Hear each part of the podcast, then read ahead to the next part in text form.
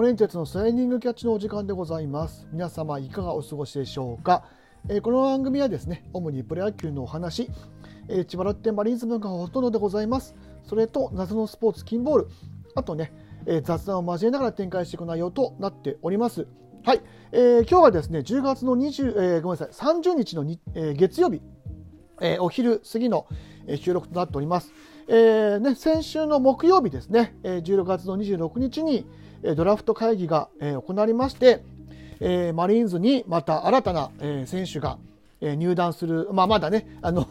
交渉権を確定したわけなので、入団するかどうかはこれからですけども、あの交渉権をね、確定させた選手が増えることとなりました。はいまあ、あの今、世の中では日本シリーズがやってるんで、まあ、あのそっちの話もしろよっていうふうに言われるかもしれませんが、ちょっとね、遅れちゃいましたけども、えー、今日に関しては、ドラフトで、え入団した選手を、えー、追っていこうかなというふうに思います。あの個々の選手に関しては、えー、またね、えー、違う収録で、え、ちょいちょいやっていこうかなという思ってますので、まずはあの入団した選手一覧の、え、ご紹介から、え、まあ今更ですけどもしていこうかなというふうに思っております。はい、まああのとにかく、え、くじを外しまくりました。でね、え、1位、え、渡辺選手に行きましたね。はい、これはあの僕があのドヤ顔で言いますけども、あの前回のね収録で。渡来に行ってほしいなっていうふうに予想した、えー、通りの、えー、結果となりました。やっぱりね、えー、これに関してはその外野手をだいぶ切ったというところもありますしその先発の投手と、えー、今の打力っていうのを測りにかけた時に、まあ、どっちの方がより優先させるかとなった時に、まあ、やっぱり打力の方を優先させたというような、えー、将来的にですけどね。もちろんあの何回もこれ言いますけどもあのドラフトっていうのは補充であって補強ではないのでね、はい、っていうところを考えて渡来に、えー、行ったというふうに思います。で残念ながらこれを外してしまい、えー、アジア大の草加投手も、えー、中日との、えー、くじの引き合いで外れ、えー、細野晴樹投手、えーねえーと、細野か渡来かと僕が言っていた、えー、東洋大の投手も、えー、くじで外れと、まあ、あの結局でもこれに関してはあの全部一番最後の、えー、くじ引きの順番になってましたので、まあ、あのうちの方としてはどうしようもできないっていうかね先に聞かれちゃったらもうごめんなさいっていう風な内容だったんでこれでちょっとねさすがにくじ運がないっていうのとは言い切れないかな逆に言うと他のその球団の、えー、くじを引いた方にくじ運がよりあったというような考え方でいいかなというふうに個人的には、えー、思ってます。はい、で、えー、その外れの外れの外れの1位、えー、言い方が悪いですけども、えー、明治大から上田九と内野手、えー、を、えー、指名しました。えーと、一応指名の、えー、順番を、えーまあ、ざっというふうにお渡しします。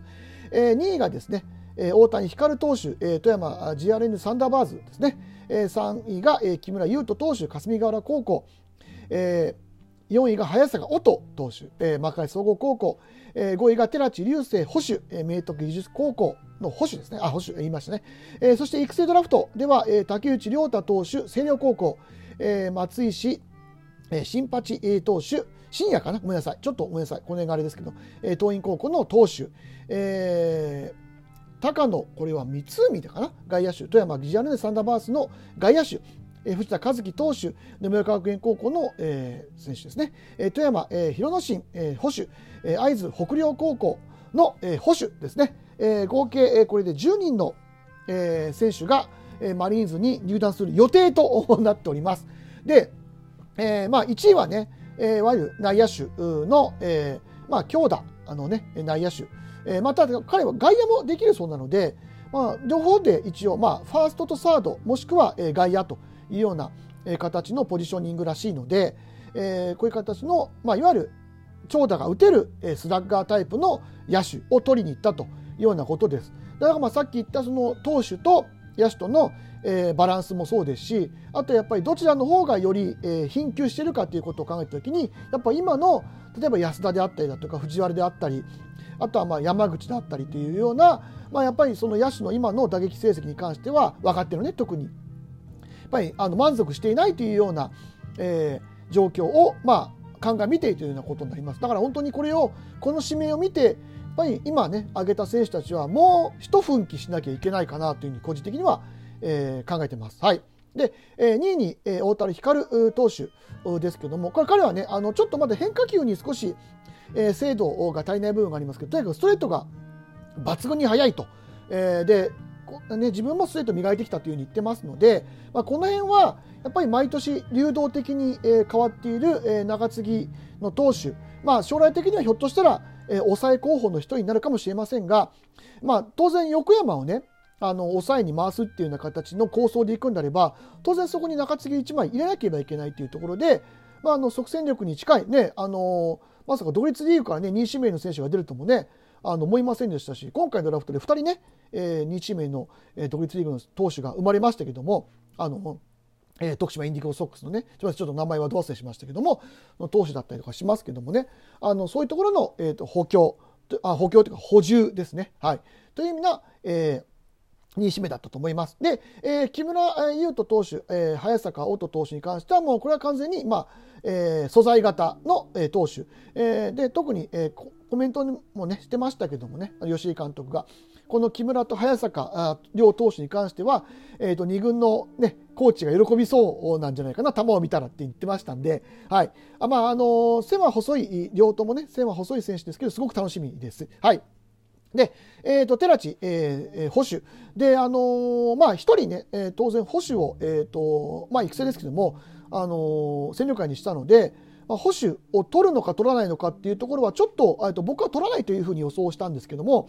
保守を取りに行きました。でこの、えーと、寺地選手を、まあ、保守でそのまま使うのか、えーまあ、いわゆる外野手の補充として使うのかっていうのはちょっと悩みどころですけどもただまあ保守でできれば育ててほしいというところだったのでひょっとしたらこの保守を取ったところことでえっ、ー、と現有の保守の中で1人ぐらいは戦力外がひょっとしたら出るのかなっていうふうに個人的には、えーえー、思ってます。はいあの上のね、えー、いわゆる、えー、一軍の保守に関しては多分佐藤俊也、えーえーと、あとは、えーと、松川ですねあとは田村、えー、この3保守で、まあ、今のところ回せるような形になります。で、まあ、2軍に関しては今、えーと、上田翔太が、えー、保守で頑張ってます、まあ、メインでね。でそこに、まあ、江村と、えー、なんだろう、えーわえー、じゃあ柿沼が入ってくるような形になると思うんですけども、まあ、この中でひょっとしたらそのもう一人ぐらい ごめんなさい戦力外が出るのかなっていうふうに思ってます。ただ、えーと、この段階で、えーと、支配下の、まあ、これが全員入団すると仮定して、えー、68になります。でやっぱり外国人だったりだとかあとはその育成の選手を支配下にするっていうふうに枠を空けなきゃいけないので、えーとこれ以上やっぱりちょっと支配下でえー、選手を補充してしまうとちょっとリスクがあるというところで、えー、この5位で、えー、選択肢にしたのは僕は正しいというふうに思ってます。で育成で、えー、投手を2人、えー、外野手を1人あ投手を3人ですねごめんなさい投手3人、えー、外野手を1人捕手を1人というような形で、えーと、補充をしたというような、えー、内容です。でまあ、投手に関してはもう本当にこ、ね、全員高校生ですので、まあ、この中ね、まあ、2年後、えーまあ、3年後ぐらいに1人ぐらい出てきてればいいなっていうのとあとやっぱり、えーと、高野選手と、えー、富山富山選手、えーと、これ保守で使うのかなっていうのはちょっとそれこそさっきのあの寺地選手と同じでそしてこれ外野手っていうのもねあのビアスで考えてるのかなって思います。あの富山選手入れることによって外野手のね、えーと、2号外野手を回すというような、えー、方向性も見えてき、えー、ますので、はい、とにかくね、あの前回の収録でも言いましたけど、えー、1軍選手、ね、いわゆるレギュラークラスの選手に対する外野手の割合がすごく多いチームですので、なかなかやっぱり下でその外野手を回すってなった時にやっぱりどっかしらその違うポジションの選手、まあ、例えば平沢大河選手をね、えー、外野にしたりとかしてますけどそれでもやっぱりちょっと怪我とかが、ね、あったりすると不安は残るので。あ富山選手はひょっとしたら表紙兼、えー、外野手というような形の使い方をするかもしれません。はい、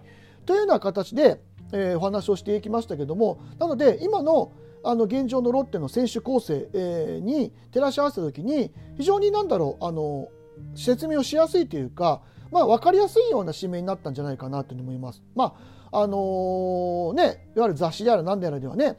まあ、9時外したんで70点とか、ね、そんな言われ方をされたりもしてますけども、あの僕はこれ全然悪い指名だとも思ってませんし、はいまあ、当然ドラフトの,、ね、あの結果なんていうのはやっぱり5年後ぐらいにならないとこのドラフトが良かったのか悪かったのかなんてのは分かりませんのでね、まあ、まずは本当に入団してくれる選手に関してはウェルカムですし、これもね、前見ましたけども、ウェルカムですし、本当にあの一人でも早く、えー、一軍に、ね、デビューして、えー、大活躍を期待したいなというふうに、えー、思っております。はい。というわけで、えー、今回は、ようこそロッテへと、ね、えー、ウェルカムというような、え、話で、え、全体のドラフトの、え、選手紹介をさせていただきました。はい、お聞きいただきましてありがとうございました。森エンテスでした。